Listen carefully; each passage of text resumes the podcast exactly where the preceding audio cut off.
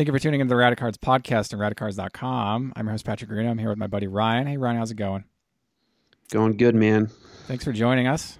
So, um, you know, in a recent uh, interaction with my buddy Ryan, we were looking at eBay at the same exact time. And Ryan was reading aloud the same exact line of text that I was reading in my mind.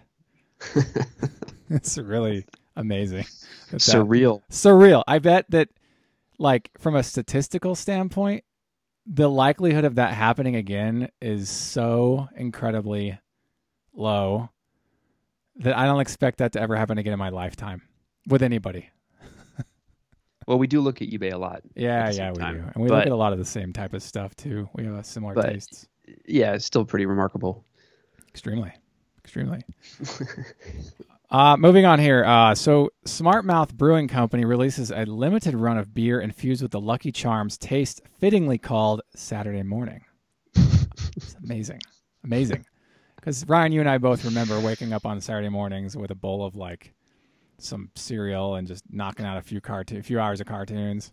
Oh yeah, That was like that was like big product of my my my younger younger years, and um, I I enjoyed that for a while when I was a kid. So, you know, um, this beer company, Smart Mouth, they released I think it was a limited run for like a single day, and you could order it by the pint or like four packs for that one Mhm. little span of time hmm and it's really really an interesting concept not the first time beer companies have infused like other flavors into beer this is not an uncommon thing but uh, sort of an interesting spin on the uh, incorporation of other flavors into the beer into the hops taste now ryan i know you consume beer uh, have you would you try something like this I don't know if I would pay for this, but if somebody offered me a sip, um, I would certainly try it. okay I don't really have much of a sweet tooth. I mean, I did when I was a kid. Obviously, ate a lot of these sort of Lucky Charms type products, but um, I think it's a, a very uh, I don't want to say perverted, but like just an inappropriate mashup of, inappropriate right? of of different taste palettes, and especially if you if you read the article that we're going to link to, it's it's an IPA type beer, and if you're not familiar with that, it's it's more um, or it's much more bitter tasting very bitter. than your normal kind of pale ale. And um, so I thought it was interesting that they chose to mash up the very sweet taste of Lucky Charms with the very bitter taste of an IPA. I would have thought they would have gone with a, a lighter, more sweeter beer. But um, I guess we'll have to peruse social media and try and get some reactions out of this because the beer beer um, has really gotten out of hand. I think maybe maybe in a good way, maybe in a bad way, but um, the craft beer scene is just it's like they're just constantly trying to one up each other, and it started with like the fruit infusing of beers, which I think is appropriate, um, and now it's gotten to this insane level what we're doing uh, Lucky Charms. So um, I've I've read a couple different articles on this, and the one I'm linking to doesn't have a lot of comments. As I'm reading this, it's got one, and the comment is a negative one. But the comments I've seen have been pri- like kind of like in the middle, like you know, some like, oh, that's interesting. Others like, I would never try it. So, um, yes, limited runs. You know, you try them out for a goof, for a gimmick, for a marketing thing, and you move on. You know, and so this is kind of one of those things that helps for PR, I think, and in that way, I Mhm. get it, and it's cool. And actually, the artwork on the actual cans, it looks cool. I like Yeah. it. It's very colorful. It's very reminiscent of. It's perfectly in alignment with the branding of Lucky Charms, as as we know it. You know, and so absolutely, um, really cool. I think it's really cool, even though I'm not a consumer of alcohol. I think this is really awesome branding and really great marketing. And so, yes. And if I know that everybody listens to this podcast for beer recommendations, of course, So I'll go ahead and give you my my rule of thumb is if you're new to beer, maybe you just turned 21 or something. Um, German and Belgian and French beer makers got it right back in like the 15 and 1600s. wow, that Those far back. beers are still delicious to this day. I wouldn't mess around with anything else. That's all I buy. I don't really buy a lot of beer these days, but Okay, uh, if I am going to buy some, I just go straight to that because they've nailed it. Um, and there's some there's some fun baseball themed beers. I do like um, there's a brewery in San Diego that does I want to say the 357 beer, which is an homage to Tony Gwynn. Oh, nice. I think, I think he hit that was like his career average was 357. Um, so that's a cool beer. It's baseball themed.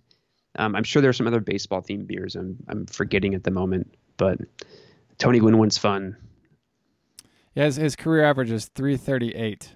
338. That's what it is. Is that okay? That's the thing. Okay, yeah, yeah, Pretty sure that's what it is. And there, you can. That's a fairly popular beer if you're um, close to a major city in America. I'm sure you could find it at the grocery store. But um, Yeah, I'd like to see a, a beer that, that commemorates or immortalizes like a player that was once hot and then fizzled almost immediately, like the Phil Plantier.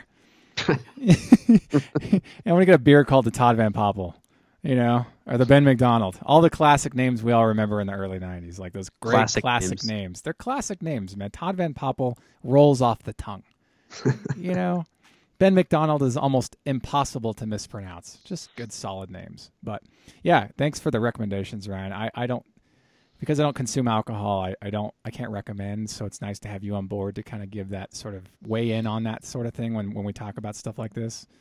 Which Absolutely. Is, which isn't very common, but still it's like, you know, kind of interesting from a marketing perspective. So I'm glad we got to discuss it. And probably listeners are like, how does this relate to sports?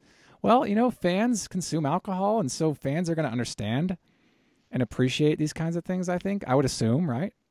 Mm-hmm. Even though I don't consume beer, I, I still you know have a respect for the beer companies because they're companies and they they they serve they service an audience. They fit and fill a need.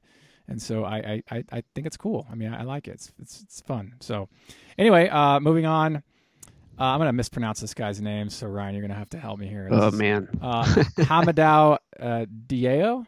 Does that sound maybe? I'm gonna I'm gonna say Hamidou Hamidou Diao? Diao? Hamidou or do, the, do we have two L's? Do we, can we is I don't think that's a Spanish name. Is that might be Di- Diallo for all we know. I don't know. Diallo or Diallo. Di- Diallo.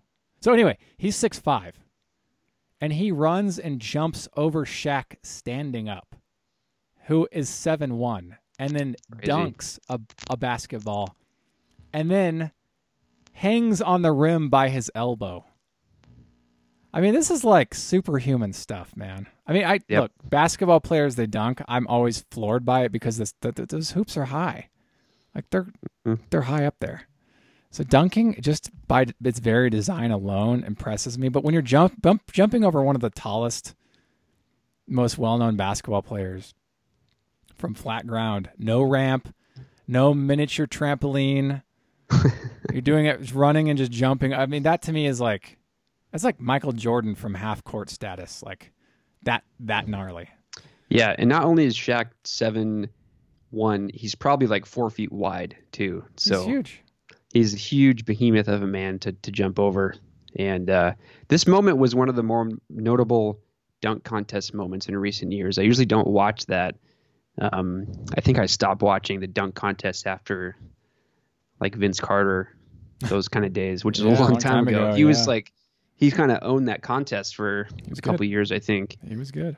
Um, but now it's just gotten crazy. They they jump over cars and they they'll bring out like a famous rapper to alley oop the ball. It's it's a little contrived, but um, this year was was very very interesting. And this guy who we can't pronounce his name, unfortunately, apologized, to Mr. Dia- Diallo. But Mr. D. Mr. D, uh, you you drew my interest back, so I'm I'm a dunk contest fan again. so I've always liked the dunk contest because it just it's interesting, it's fun, you know, it's entertaining. You know, it's like the home run challenge, like the home run derby. Like it's it's consistently entertaining. Like you're not having to wait for really cool things to happen; they're just happening over and over again. And I like that. I think it's cool. I never made it a point to go watch these things, but you know, if something comes up on like one of my feeds or something, and it's it's it's a small clip, I'll pay attention. I'll take a look at it. You know, and this is one of those things. I was like, wow, this guy dunked over Shaq. Like Shaq is gigantic. Yep. And I, I look, I think Jordan never ran from half court, obviously, but I think he ran from the free throw line and dunked at one point in the '90s, maybe the yeah. '80s. '80s was it? Um, like in the Muggsy Bogues. Muggsy Bogues was a small little guy, or Spud Webb. Those guys, yep. those guys were in part of the. They were part of the dunk cha- challenge. They were jumping, yeah. and they're shorter than I am, and they're dunking. It's like it's amazing. It's yes. amazing. It really is. Yep. Vertical leap. Um, I know I, have seen some chatter uh, around the internet about incorporating some of the NBA All Star Weekend activities into the MLB All Star Weekend. Oh, that's cool. MLB All Star Weekend, all we really have is the All Star Game, obviously, and right. the Home Run Derby. Yeah. But basketball has the dunk contest, their All Star Game, and they have, um, I believe they call it like the skills competition. Okay. And there's a whole array of like who can make the most three pointers in a minute or something. Oh or, yeah, that's right. I um, remember that. Yeah, they do all these like little things, and uh, so people have been theorizing what would an MLB skills contest look like. Um, so like, you know, throwing a ball into a bucket that's 200 yards away, or um, there were some pretty crazy ideas that I've read. Well, about. is is one of them too throwing from the opposite end of the court and trying to get a a, a basket from that distance? I mean, I, isn't that one of the things that, that would be considered skill a skill contest? It, it kind of would be skill because ha- it requires a, a like a, an unbelievable amount of accuracy.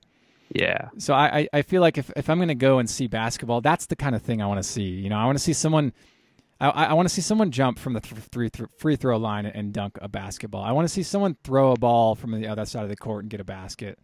You know, I want to see someone consistently throw th- three pointers and get as many as they can get. That, that's the kind of thing that makes me interesting. The Harlem Globetrotters always had oh. some of the most interesting antics, and I always loved watching those guys. I saw them once live when I was a kid.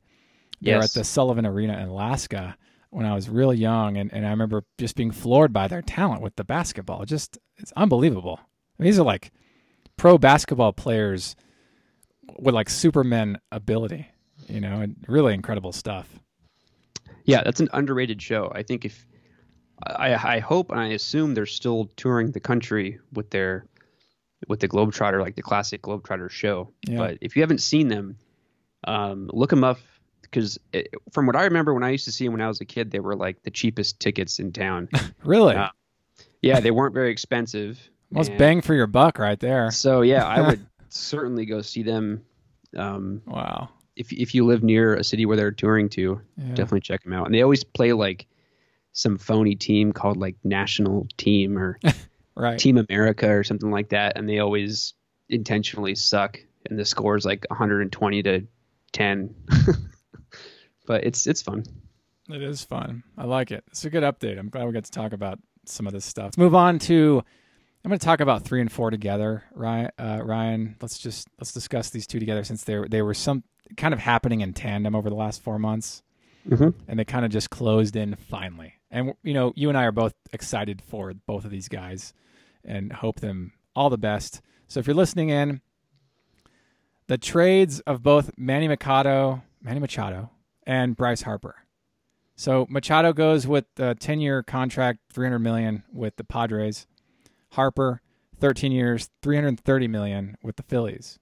It's finally right. I mean, these are these are mono. These are really gnarly contracts. Um, so going to start with Mac- Manny Machado here. For, you know, Ryan, what do you think about this contract length? Uh, what they bought, his his prime years what they can hope to uh, to get out of, of him in the next 10 years. Are we going to see him after the 10 years is up? Is he going to be in free agency or is that going to be the end of his career? I mean, what do you what do you look what do you what do you think about when you look at this contract and the player? I, I have always been a little averse to the 10 year contracts. Okay. Um, I look at Albert Pujols as an example. Yeah. Now I love Albert Pujols. We all love Albert Pujols, obviously he's going to be first ballot Hall of Famer. Of course. One of the best right handed hitters of all time. Amazing. But when you sign someone to 10 years when they're 31, and Pujols' age has always been a little questionable. Um, so he could, he could be a couple years older than that when he's he 60. Yeah, he's actually a 60 year old man. And uh, it's amazing he's still kicking out there. But right the the interesting thing about Machado and Harper is um, I want to say Harper is 26 and Machado is also somewhere in that ballpark. Um, so you're going to get a lot of the prime years out of them, and I think I mean obviously from a business standpoint, I think the Phillies sold like hundred thousand tickets after they signed Bryce Harper. I mean, that's oh, just it puts butts in seats. Right. And if the Padres and the Phillies can string together you know, five or six years of winning their division and some playoff appearances here and there, it'll be it'll be totally worth it. Yeah. Because um, they'll they'll make a buttload of money, um, and the last three four years of that deal might be a little sketchy when these guys are in their mid thirties into late thirties. Um, but when this kind of elite talent comes up and you're that young, you kind of have to throw the bank at them and just sort of go all in, make a commitment. Harper's deal specifically is interesting because he has a full 13 years no trade. So, like to answer your question, I, I don't think we're going to see Harper in another uniform. I think he's going to be a Philly. Um, and if he goes into Hall of Fame, he'll probably be a Philly in the Hall of Fame. Um, well, he'll be 39 when he's done with the contract. There, there might be a, a thing where he's signed on for a year with another team. Sure. You know, that happens. I mean, some guys play until their early 40s. It's rarer now than ever, but it does happen.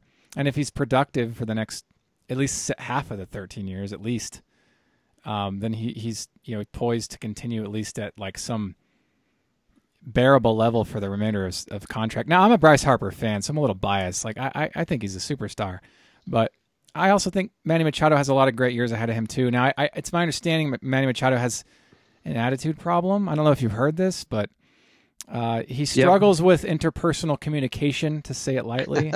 so I, I, think that he's got some maturity to, to overcome, and I, I think he'll get there. He's 26, so is Bryce Harper, as you mentioned, and these guys are still learning about themselves. I think in a lot of ways. I think some are more mature than others at certain ages, but I kind of re- remember when I was 26, like and some of my friends were 26. This is pretty pretty normal stuff, I would assume. For I mean, I I can't. Not everybody is anything, right? You can't like generalize all this stuff, but right. you think like these kinds of behaviors are more common at 26 than they are at 36. You oh, know? Oh yeah. So sure. as as you age, you work out interpersonal communication issues, the kinks, the normal communication kinks. You just kind of mature, eh, but you mature if you let yourself do it. And so, I actually hope that Manny Machado works those kinks out sooner than later because um, media likes, you know, players who are kind to them, you know, and media likes to cover players that are nice guys to talk to. And, um, you know, conflict is just, it's, it's, it's undesirable. And so, not saying avoid it, but you might be avoided if you cause conflict. So, I do hope that Manny Machado is a more well adjusted adult as he matures in his role with the Padres and I, I, I, wish the Padres all the best with their tenure with Manny Machado. And as far as Bryce Harper goes, I mean, Ryan, you were saying earlier that that uh, before we started recording that the Phillies have a good team around Bryce Harper. Yeah. And so, can you can you talk about some of the guys that you come up with? Like, if you're Bryce Harper, you're excited to play with. You know, who are the guys that are kind of on his side at this point to make the Phillies a very dominant team? Uh, first guy that comes to mind is J- JT Realmuto, okay. who I don't know if we've talked about on this podcast before, but he's been playing in the basement down in Miami for a couple years. Arguably the best catcher in the game right now. Really? As as far as his defensive ability and his offensive ability, offensive ability. Yeah. Um so they signed him or they I think they traded for him actually. Um and he's a game changer he's going to be, um, you know, hitting in the heart of the lineup with Harper. He's going to be calling the games behind the plate. Um, he's he's definitely a force. And the Phillies also went out and got some veteran talent. They got Andrew McCutchen, oh, who's right. um, who's you know, unfortunately, as as much as I love him, he's he's sort of on the downward slope of his career, um, as as it happens when you start to get old. But he's always been highly regarded as just a great guy and has a lot of great leadership qualities. So um, he'll have a lot of sort of intangible effects on the team um, that you, the average fan might not see um, on the field. Um, and they also have a lot of great young homegrown talent like Rhys Hoskins, who I believe we oh, talked oh, yeah, about way right. back. Yeah. Way back um, Gosh, wow, like the first couple podcasts. We yeah, Scott Kingery too. He's on the he's on the the, the Phillies, and yep. he he was discovered way early on when you and I got on board with doing this like a year ago. Yeah, and um, Herrera, Cesar Hernandez, um, Jake Arrieta, Jake Arrieta, uh, Aaron Nola, who's their ace right now. Oh yeah, he's actually um, really he's productive. So Jean Segura, I think, is a really great acquisition. They traded uh, that was a, a, Phillies Mariners trade.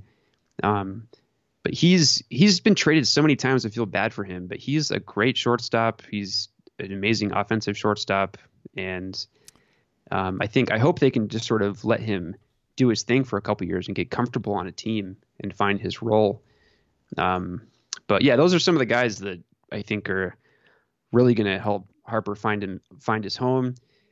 And if, if Harper would have stayed with the Nationals, I think it would have been a slightly less lesser team to to play for. Yeah, um, they're gonna so? they're gonna have to sort of start to rethink their uh, their lineup, and they they have some young guys too. They have Juan Soto, obviously, who's um, I believe he was NL Rookie of the Year. No, no Acuna was sorry, but right. he was in the running for sure. Yeah, he was. Juan Soto, and he's like 19, which is insane. So he's young. He's probably going to be the next the next Bryce Harper in uh, in DC, um, the next you know young offensive powerhouse kind of guy. So yeah, Harper he landed in a good spot. Phillies are going to at least on paper right now in on March 1st. they look they look good. Yeah, so uh Jean Segura came up with the Los Angeles Angels, or the Anaheim Angels. You might remember, yeah, in 2010. Oh, yeah. He's in that 2010 Bowman Chrome set. Uh, I remember back in the day pulling his cards um, and thinking, like, who's this guy? But he's sort of come up a little bit in his career. He's still young. Yeah, I want to say the Angels traded him uh, for Zack Greinke. They traded him to the Brewers um, to get Zack Greinke probably, oh, right. yeah. gosh, eight years ago. Yeah, in 2012 and he Seven played for ago. yeah Segura for a relatively short career. He's been on like four or five teams. So, and really, I think through no fault of his own, he's a fine player. I think he's always just been a nice trade chip to uh, um, to trade with other teams. So he's a, he's a good hitter. I mean, he, he's he's a very productive hitter. Mm-hmm. And so I, I, I didn't I hadn't really looked at this guy's stats before, but actually I, I you may have in the past, but it's kind of surprising. It's kind of nice. It's really nice to see his productive talent. Like I'm looking at his stats right now, and um, I guess he'd, he'd he'd make for a good trade if someone threw him into a pile. Be like, I'm also going to add in Jean Segura. Like, oh, okay, well if you're going to do that, then yeah, let's do that. So maybe in those ways he hasn't found his footing because he's been just really excellent trade bait in mm-hmm. his career. That's that's that's that's what it is. So I have a stuff. nice I have a nice Segura rookie card if anyone's interested. we can work out a deal. Love it. Awesome. So cool stuff. Manny Machado signs 10 years, 300 million with the Padres. Bryce Harper's with the Phillies, 13 years at 330 million. I, I think about these big contracts, Ryan, and you ever you ever wonder like how did they come to 330? Why not 325? You know, like why why was it a solid 300 million with Manny Machado? That's a little bit more believable than the 330. 330 I'm thinking like why did they get to 330? Why wasn't it at 325? Why was it at what about 335? And I get that there's always going to be a budget, but you know, like how much talk goes into like zeroing in on these numbers. You know, I always I, I've wondered this for a while. Like you look at certain contracts, like that's an odd number. Like on eBay, mm-hmm. you look mm-hmm. at prices and like they end at like 0.87. You're like, that's an odd number to price something at, on eBay. Like, you know, 323.87. Like, where do they get to these prices? And then I think to myself, it's got to be a percentage markup. Yeah, that's what I would think too, especially on eBay. Yeah. When you see an odd number, someone is just going through and calculating like you know a 15% markup on something right and they're not, they're not really thinking about what the actual number is um, i think with these big contracts we're like we're sort of in that 300 million range and it's just sort of been building over time if you look back at um, I think Giancarlo Stanton was the last guy to get a huge deal. He was like 325. Huge. Before that, you had A Rod, who I think had 297 for well, 10 years. Was it A Rod or was it Pujols? And, but then before that was A because Pujols' contract was at the time, I think, like the biggest one that had been written, and that was in 2011.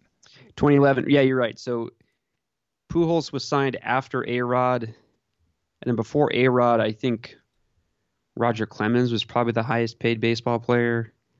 Um, but they just, you know, it keeps building and building, and um, these agents are brilliant in getting teams to bet against each other. Um, there were reports that the Giants had offered Bryce uh, 12 years for 320, or like somewhere in that range. So the Phillies were able to tack on another year and another 10 mil, and that's what won him over.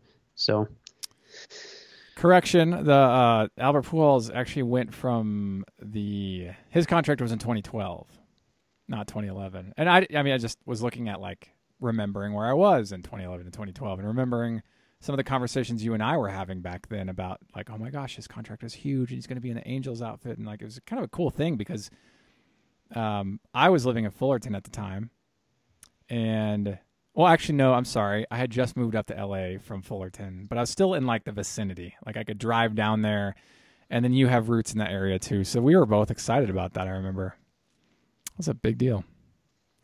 Anyway, huge deal. Huge. it's huge. Huge. Huge. Um, I mean, it's almost as big as the uh, the news that we got when uh, Josh Hamilton was signed with the Angels. Ugh. Poor Josh Hamilton. Poor Man. Josh. Poor Josh Hamilton. It was weird. Like Angels picked up all these like amazing players, and the value they got from them was just not what they paid for. Nope. That that that that just kind of was what what happened. I mean, we're looking. I'm looking at Pujols' stats now. Still impressive. Still in, impressive. Still, just he's he's kind of a shell of what he used to be, though. Really. Oh, absolutely. And uh, the Angels are famous, I think, for signing guys past their prime. Yeah. And uh, I mean, going back, they they signed Rod Carew, Reggie Jackson. Oh yeah. Mo Vaughn. Oh, Mo Vaughn. Uh, geez, I'm probably forgetting a few. I think they signed Bo Jackson for a year or two. Fernando Valenzuela. Oh yeah, Bo Jackson was there in '94, uh, I think it was. Now Rod Carew and Reggie Jackson, I believe, put up some productive years, but I mean, they they were well past like the halfway point of their career. Um, so Angels have a, an interesting history of of falling for these superstar sluggers who have already played for 12 years and giving him a buttload of cash. wow, good call on uh, Fernando V. I didn't even didn't even didn't even think that. Amazing, actually. Mm-hmm. He was one year with uh, at the Cal- at the then called California Angels in 1991. Yeah, wow, good, good memory on that one. That's incredible because he didn't. He played two games that year, so you only you'd only have seen him for two. yeah, yeah, yeah. His his uh, let's see here. His ERA was twelve point one five. Ooh. yeah, he's shredding it that year. Five strikeouts. Oh man. Innings pitched six point two. I mean, he was in and out, and he's gone. Like, all right, have a good time. Uh, and it, it, since your outfit's still brand new, you can give it back. We can give it to the next guy that comes in what what year was that? 1991. 91. Yeah, now I'm thinking like, have I ever seen any baseball cards with Fernando V in an Angels outfit? Now, Bro, that's like, a good question. Now I'm gonna like go and see if I can find something. Um, it's just so weird to think about some of the stuff that happens. There's that time that Reggie Jackson played for a minute with Baltimore Orioles back in '77, I think it was. And so it's uh, it's interesting to see that. But yeah, that's that's that's that's good. I'm glad you brought that up. That's interesting. Mike Piazza on the Marlins. Yeah, but uh, he has actually a lot of. I mean, he does, but that was sort of a product of the hobby at the time. There was just so much stuff. So much stuff. But yeah, that was a big deal. He went to the Mets, like very quickly within like I think a week or two. I mean, he was only with the Marlins for a short time, but with Fernando V, two games with the the Angels, and then that was that was it. And he was off to Mexico for a year for pitching, and then and then he came back uh, the following year, '93, and he played with Baltimore. Then was with the Phillies. Then was with the Padres. Uh, then he's with the St. Louis um, Cardinals. Then he retired in '97. So he he shuffled around a bit toward the end there. Jose Canseco did the same. Well, Canseco, another he was never under contract with the Angels, but he was invited to spring training. Yeah.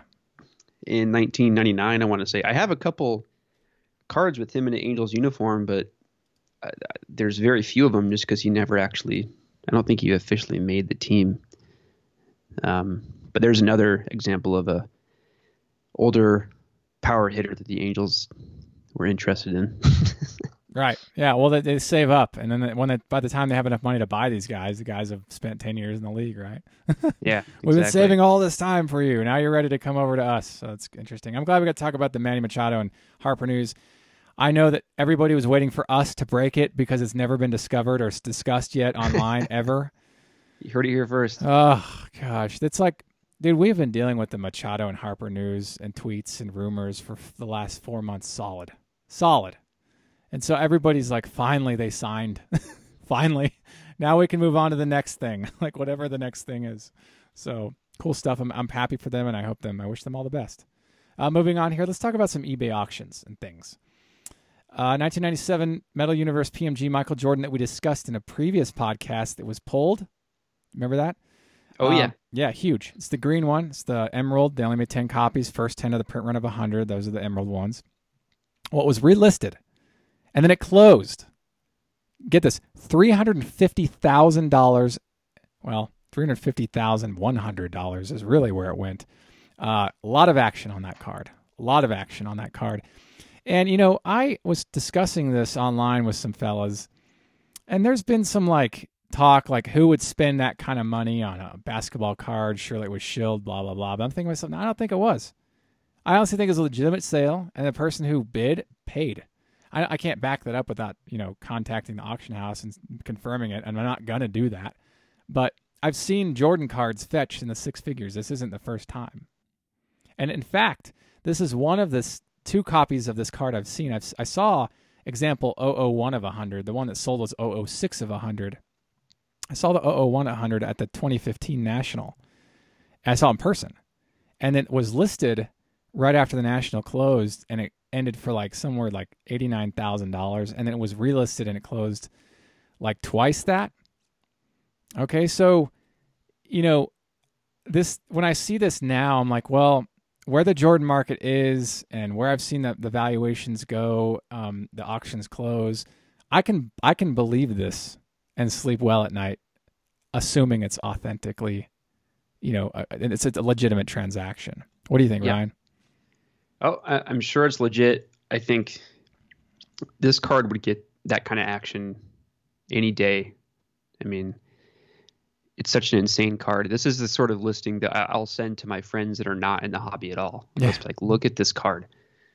Um, and my friends that are outside of the hobby, they're always flabbergasted at these ending prices. But um, yeah, really insane. I, I wonder when the next time we'll see this listed again. I mean, we might not ever, but we might see one of the other examples. Yeah. I mean, who And not knows? this one specifically, but another example. Exactly. Yeah, yeah, yeah. Here's the thing with me on this stuff is that this just debunks the the claims made by those people who think the hobby is dying. I'm like, dude, it- it- 130 bids, you know, three hundred fifty thousand dollars. I don't think the hobby is dying, man. I think the hobby is live and well, it's Oh flourishing, yes, it's, it's flourishing. thriving. If you if you were the owner of this card and you wanted to sell it, would you go on eBay or would you bring it to an auction house and do like a consignment type thing? Oh, I'd go an auction house because Yeah, they, they have they have reputation, they have a big email list, they have the marketing, they have the the capacity to get this out the door and get the most money for it. So I think with stuff in this this caliber of value, um, it, it makes sense to go with a reputable house. Uh, now, if you have if you have your own reputation and you're known for selling stuff on consignment, yeah, you can list it yourself and probably do pretty well. But I think that selling stuff like this going through a house is a very smart decision. Even though they take a cut, I mean, whatever. It's that's how business. is- That's that's capitalism. That's how it works. It's supposed to work like that. So I, I would be okay with that. Even if they took a large percentage of say like eighty grand. Let's just say it's that high. I don't know without looking at the numbers. I'd still come away with like like a significant figure Mm-hmm. still. So this is a big deal. This is this card's a, uh, this this this auction ended on February 20th of this year, so just what like a couple weeks ago. And then shortly thereafter, this is the next thing we're going to talk about. The 2000 playoff contenders championship ticket parallel of Tom Brady closed at 400,100. And that Oof. card has a print run of 100, not 10. So really, really fascinating stuff on this stuff. And they, it, these, both the cards came from the same house. One of my favorites, PWCC. Um, and uh, they they just increased. They what did they? They upgraded the way they scan their images in, and so you get like a higher quality scan. I think they're really cool. But yeah, uh, February 25th, the Tom Brady sold 118 bids at 400,100. And again, I think it's legitimate knowing that Tom Brady has gotten what six championships under his belt now, and he's Yeah, I mean, crazy. He's, he's he's legendary. He's he's reached he's achieved legendary status. He's a very yeah. Productive think quarterback. Tom Brady and Michael Jordan are almost They're close. at this point when you, when you talk about the legends of of professional sports. And I always kick myself. I mean, obviously hindsight's twenty twenty, but I was collecting so heavily back in two thousand. But I never purchased any football. I think I have Yeah, a very small amount of football cards, but even the base Tom Brady, uh, Bowman stuff goes for a fortune. It does Um, base anything. whatever. Yeah, base anything. Base any, anything. Tom Brady rookie era is like it's a gold mine. So, um, yeah, 400,000, 350,000. I mean, does it, at that point it may as well be a million because it's like it's so out of the my reach as a collector, but I like watching this stuff. I mean, I can't conceptualize three hundred fifty thousand. I don't know what that looks like. I know what ten thousand dollars looks like, but beyond that, I, I don't know. I can't conceptualize this this amount of money. You ever seen Brewster's Millions from the '80s movie? The guys that spend like a million bucks in, you know, like less than 24 hours. It's actually pretty entertaining. I've written about both of these uh, cards on radicards.com. So if you want to go and look up, the, see the images and you know read a little bit more about these, feel free to go to radicards.com and you know these search for these if they're not already still on the front page, and uh, have a look. So cool stuff. Uh, moving on here.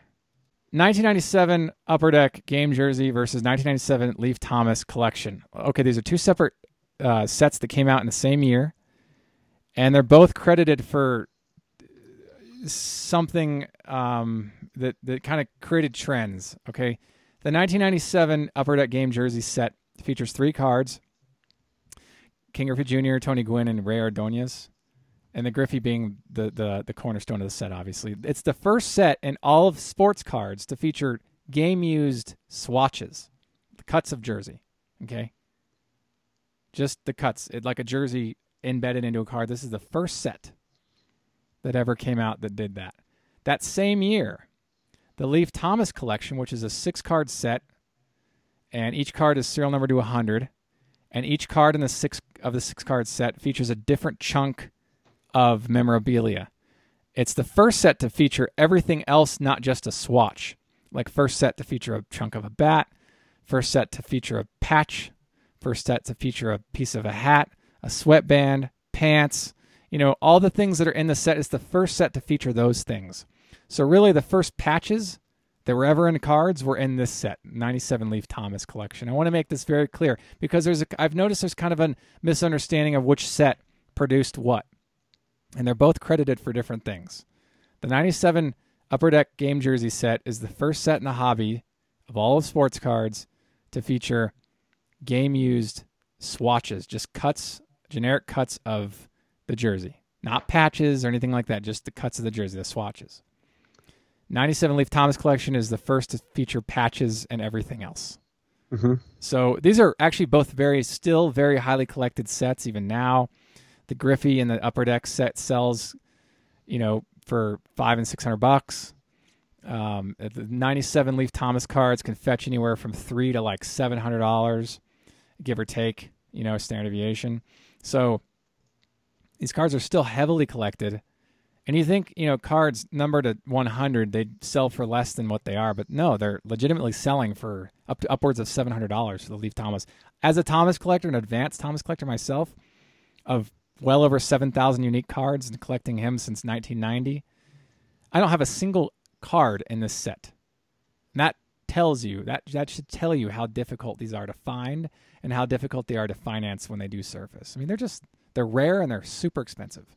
And so, like you know going back to skateboarding stuff and like I, when i was younger i was in high school and uh, i used to hang out with my skater buddies at lunch and one of those kids asked me like the skate videos that i owned and uh, i told him the skate videos. He's like but you do, do you have welcome to hell? That's a toy machine video that came out in 19 like the mid 90s is like a really pivotal video video for skateboarders um the skateboarding industry. I was like no. He's like well you don't have any videos? And then i remembered that the first video I ever owned was a VHS tape that was recorded that recorded Welcome to Hell and another skate video. So I actually did have that. That was the first video I ever owned. But because I didn't have when I when I answered no to this guy's question, he said, "Well, you don't have any?" Sometimes I feel like that I don't have any Leaf Thomas cards from '97, the Leaf Thomas collection. I feel like I don't have any Frank Thomas cards. I feel like my collection is kind of like bare, bearish without them. But at the same time, I know for a fact my collection isn't bearish. I've got some of the more collected pieces, you know, that that that you know people want but can never find. You know, there's certain pieces of my collection that are super, super highly rare, rarer than any of these Leaf Thomas collection cards. But still, I feel like my collection lacks in that area, and it's kind of like, without saying it any better, it's my my collection feels naked without them. It, it just does. Um, but whatever, you know, that's just neither here nor there really. But I just wanted to kind of talk about these two sets because they're both important for two different reasons, but they both came out at the same at the same in the same year. So Ryan, you, have seen these, right? Yeah, I actually I wasn't super familiar with the Thomas collection stuff. Um, I am familiar with the Upper Deck um, set. I think it would be cool to acquire the the Griffey one day. It's it's obviously pretty low on my priority list. It'd sure. be very expensive, yeah. but um, looking at these Leaf Thomas collection cards, I kind of like the way they look more than the the Upper Deck. Right. I've, I've, never really been a huge fan of how the upper deck looked, um, but I just I respect them because of their historical significance. Um, but I'm looking at one of the Thomas examples on eBay right now, and I think it's a much sleeker design. This is a really, really interesting set because of these chunks. This is the first time that, that we saw chunks like this in, in, in cards. Mm-hmm. Um, they're condition sensitive because obviously you've got the black that goes all the way to the edges. You know, that typical conversation we always have. You know, foil, foil and color goes all the way edges, you're going to have condition sensitivity. This is why they, if they're graded, they're gonna, it's, they're not going to grade out super, super high. Near mint mint is is is common. You know, anything higher is just cherry on the top, but you you know don't don't don't wish for it. So yeah, these are cool. I like these cards a lot, and someday I hope to get them into the archive. But if I don't, you know, I've I've done pretty well. I'm happy with with the progress I've made. I'll keep an eye out, obviously, and and the pocketbook ready, but um, they are kind of. I've got other fruit that I got to cherry pick before I can get to these guys. So it's it might be a couple years yet, even now, from where I'm sitting before I can lock one in. It might not ever happen, but I hope it does. And so uh, I just want to discuss the two differences here, which is why they're significant. These are two important sets: 97 Upper Deck Game Jersey, 97 Leaf Thomas Collection. So glad we could talk about that. Let's close this podcast out with a, a conversation on context. Okay, let me just say this. Just because something's serial numbered to one, i.e., a one of one, doesn't mean it's worth more than something that's serial number to 100. Okay. Ryan, you and I both know in the modern market, one of ones are pumped out like in the hundreds, like every week, it seems like. Yep, yep. You know, and it's so watered down the significance. Oh, great! I got a one of one plate of a guy I've never heard of before. That's not even in baseball anymore. Mm-hmm. You know, like that. That you know, you could sell for like fifteen bucks, ten bucks, five bucks if you if you're lucky. But then you've got like you got 97 Flair Showcase Legacy number to 100 of like a Griffey or a Ripken or a Thomas, and that can close you know for 80 bucks on up to hundreds depending on the card and the row and whatever else. So serial number isn't really a benchmark for anything it what it, what it comes down to is when what the card what set the card came from, the player, right, and the serial number on that card. Not not jersey number first or last. Don't worry about that stuff. That's just made up artificial demand. I'm talking about like, okay, this is a '97 Flair Showcase Masterpiece one of one. These are the first pack issued one of ones, by the way, or a modern printing plate pulled out of 2019 Bowman of a player you've never heard of. Uh, which would you rather have? That's like a no brainer. Now, let me go further with this. Let's say you pull a one of one, that same guy, the plate of, of a, a guy you've never heard of in 2019 Bowman, or a 97 Flair Legacy, what, number to 100, like this just a standard Legacy collection of a player you have heard of and you and you liked and he became a star, if not a Hall of Famer. Which would you rather have? No brainer. Which one? Hall of Famer. Yeah, right. Totally, because he's proved it. And some might argue, yeah, but you don't know. You might get a guy who's like, like when I pulled the Josh Donaldson Superfractor in 2010. I didn't know who Josh Donaldson was. I didn't know if he was going to become anything.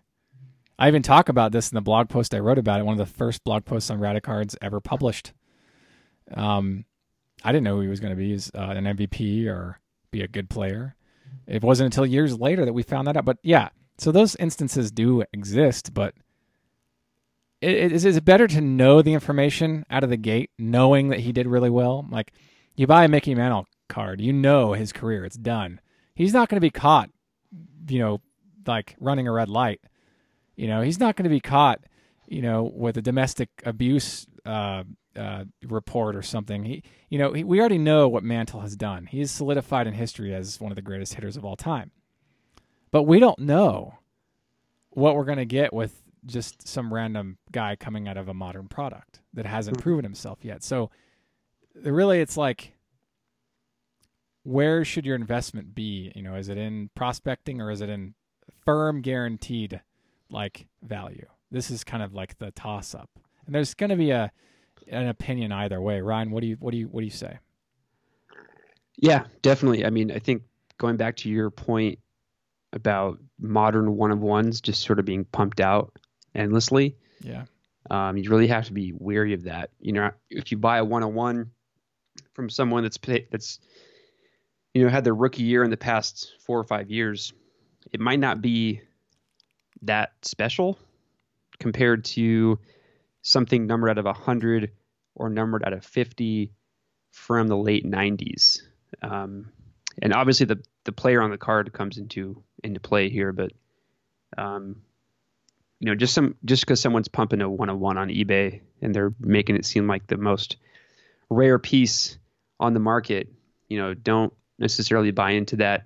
Uh, leverage tools like Baseball Cardpedia, look at insert ratios. Um, obviously, if you know, look at others um, completed listings of similar cards. Um, but yeah, the the cards that are numbered out of hundred could definitely be way more rare and way more valuable and way more hobby significant than the one on ones that we see in the modern uh, products. Yeah, good point, and thank you for for commenting. Can I say something else here too? Let me sure. just l- l- l- get your approval there for your permission. um, can we do away with all the eBay one of one propaganda, please? I mean, I'm so tired of seeing eBay one of one shoveled and shoved, stuffed into a title on eBay. Just mm. because you're the only person who has it listed on eBay doesn't make it any more significant. Okay? Uh-huh. It doesn't matter. It doesn't matter. Just it happens to be you're the only person who thinks that that needs to be sold at that time. Okay? Next week there might be one or two or not any at all, but who cares? What matters is is is whether or not the audience wants what you're selling. Okay? If they don't want what you're selling, it doesn't matter if you put eBay one of one in or if you say it's the only one at eBay. Hey, who cares, man? If nobody's buying it, what does it matter? It's been sitting on eBay for years. Who cares if it's the only one? It's the only one sitting on eBay for years going unsold. How do you like that? You mm-hmm. know? So I, I would love to not see the eBay one of one uh, tag added to, to, to, titles. It just it's very yeah. fluffy, fluffy, the, man. The titles get ridiculous. There was one card I was looking at uh, a couple days ago. Actually, it wasn't an eBay one of one, but it was uh, Superfractor, a modern Superfractor, like the last couple years and the title was was pretty tame. It said the year, the player, the product, and the very last word was stud. like, yeah, because that helps me want to buy the product, like, right? uh, I'm kind of on the fence, but if hey, if you're saying this guy's a stud, then you know, take my money. Yeah, yeah, I, I like it when people put like um, uh, they put a bunch of exclamation marks. Yeah, you know, like like rookie exclamation mark, but the rookie is like some guy who like scrubbed out after a year's worth of, and then he was gone and it went into obscurity. You're like, don't don't try to don't try to hard sell me on something that's essentially garbage. You know, like if I'll make that distinction. You know, if, if I'm player collecting a guy, I don't need to be sold on his rookie card. And and you know, if if if it's a really common card, don't try to sell me on it hard like that because I could just go anywhere and get this thing. Like I see 90 score Frank Thomas rookie card exclamation mark exclamation mark exclamation mark like five of them. I'm like, dude, it doesn't matter. I I would never buy that card raw online because the shipping cost completely cuts out any value the card would have by itself. I mean, here's a guy myself. I I bought a brick of 50 of those for 10 bucks back in 2013. You know, So don't try to sell me on a 90 score, heck, 90 any common, unless you're talking Leaf for a pretty good price. I can do Leaf for like 10 bucks shipped, but maybe seven or six. But um, with like the Topps and all the other mainstream products, dude, I'm not. I, I can't imagine too many of those are selling raw online with the three dollars mm-hmm. shipping. You got to pay 99 cents. Pay four dollars for a car that sells for like 50 cents to the, a dollar if you're lucky on in, in, in, in the wild, so to speak. So exclamation marks and you know I like this one HOF question mark. I'm like, okay, first of all, th- putting that there implies that he's not in the Hall of Fame, and it also implies he might not make the Hall of Fame. Like there's there's certain stuff that you add in, and there's stuff that you can really do without. And I think adding, all these like these nuggets of fluff essentially is what they are. It's just senseless characters in your titles. Yeah, there was one guy, I don't know if you saw this, uh, one seller, Ron, you might remember this. Maybe you don't, I don't know, but he was selling something and to get eyeballs on it, he put all the hot players' names in the title. Like Mike Trout, Bryce Harper, rookie card, you know, um, Bowman Chrome, Superfractor. And then it, he was selling like a guy that nobody had heard of, but it was like a low numbered parallel to like 25. And yeah. Like, I get the idea to market it, but that's a little deceiving because if I find that in my search listings, I'm like, dude, I don't want to. That's not what I was looking for. You yeah, it's annoying. It's annoying. Yeah, it's, it's, like it's like going to the gas station and you're you're you're on empty, and you get the gas station, realize they're only selling, they only sell uh, diesel, and you drive like a Volvo. You're like, great, thanks. it's related it. though. Yeah, it's it's related. Kind of related. it's related, but it's completely without necessity. Yeah, I see that a lot on, on Craigslist. I think Craigslist has a much more primitive search function than eBay. Um, but if you type in, uh, you know, guitar amp or something, oh yeah, you'll see a car stereo just because someone in the description of their car stereo put all the tangentially related electronic items they could think of, and it's just a basic keyword search. Yeah. So if they happen to put those keywords in, it's going to pop up. Yeah, it's very annoying. It's really annoying, and and you know I I I notice that too because sometimes I every now and then when I'm feeling I go to Craigslist and search baseball cards or guitars or something, and I I. I did I, I've not had success with Craigslist, but people have had success with Craigslist, and people will continue to have success with Craigslist. But in my experience, it's just a, like a dumping grounds of garbage in a lot of ways. Yeah. And eBay, is. some people have argued that eBay's like that too, but man, eBay's got great potential for sellers and buyers alike. Like amazing. I've had I, I wouldn't be able to have built my collection without eBay. I mean, it's eBay's to think for how far along I've gotten with my Frank Thomas collection. Granted, there are other things that have helped, like COMC and like random auction houses online, and then like people coming to me with their collections or whatever. So, but eBay is a big big part of that. So I just want to touch on that. That if if you have a one of one, you know, don't be enamored by it just because it's a one of one. You know, try to focus on what makes a card valuable. It it's not always because it's only a print run of one. Just because they only printed one and there's a lot of scarcity for it doesn't mean there's any demand for it. Okay? Demand and scarcity are two different things. And they're not always correlated. Okay? Sometimes there's no causation there like just because it's rare doesn't mean it's doesn't mean people want it, you know? I have a dirty plastic bag that I threw away. It's the only one in the house. Does anybody want it? No, it's a complete waste. It's garbage. You know, but it's like, okay, then I've got let's say like a 54 Bowman Mantle PSA one hammered condition. They made a they printed tons of those, but I could easily sell it, easily.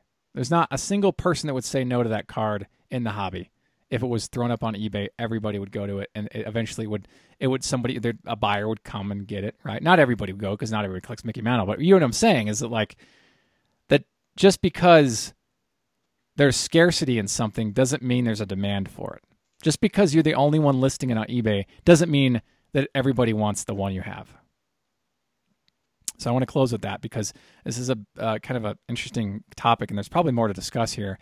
Uh, who knows? We might bring it up in the future again. Uh, but I wanted to touch on that because I think there's a misconception sometimes with certain collectors and sellers that because they pulled a plate of some random player, they they can get eighty dollars out of it, mm-hmm. and sometimes mm-hmm. they can't even get eight dollars out of it.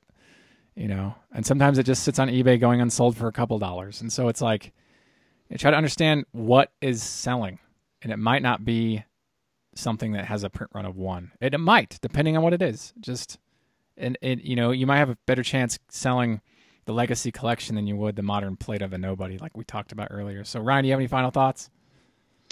Uh, I'm just stoked that it's it's finally March. It's March first, and um, it's it's essentially baseball season. I mean, not technically real games, but spring training, and um, where I live in California, it was historically um, cold this winter. Yeah. Which I know those of you that live in colder climates probably think I'm a total wimp, but um, it was a pretty brutal. it was a pretty brutal winter to to be here in California, where we're used to kind of nice weather year round. So um, the weather was significantly warmer today. It was sunny, and uh, baseball is sort of into the swing of things. I can finally stop listening about um, where Bryce and Manny are going to sign. um, so future's looking bright. There you go. Uh, looking forward to future topics. I'm sure as the season progresses, we'll we'll uh, we'll have a lot to talk about. Yeah, there's always something. You know, I'll keep my eyes on the beer industry, see if we can find some more incorporations of some old classic flavors from our youth, right? Yeah, we can start to transform this into a esoteric beer podcast. Right. Yeah. Yeah. We're joking. Okay. Relax. uh, thank you for tuning into the Radicards podcast and radicards.com. I'm your host, Patrick Greeno. And until next time, enjoy collecting. If you like this content, please subscribe. Thank you. Enjoy collecting.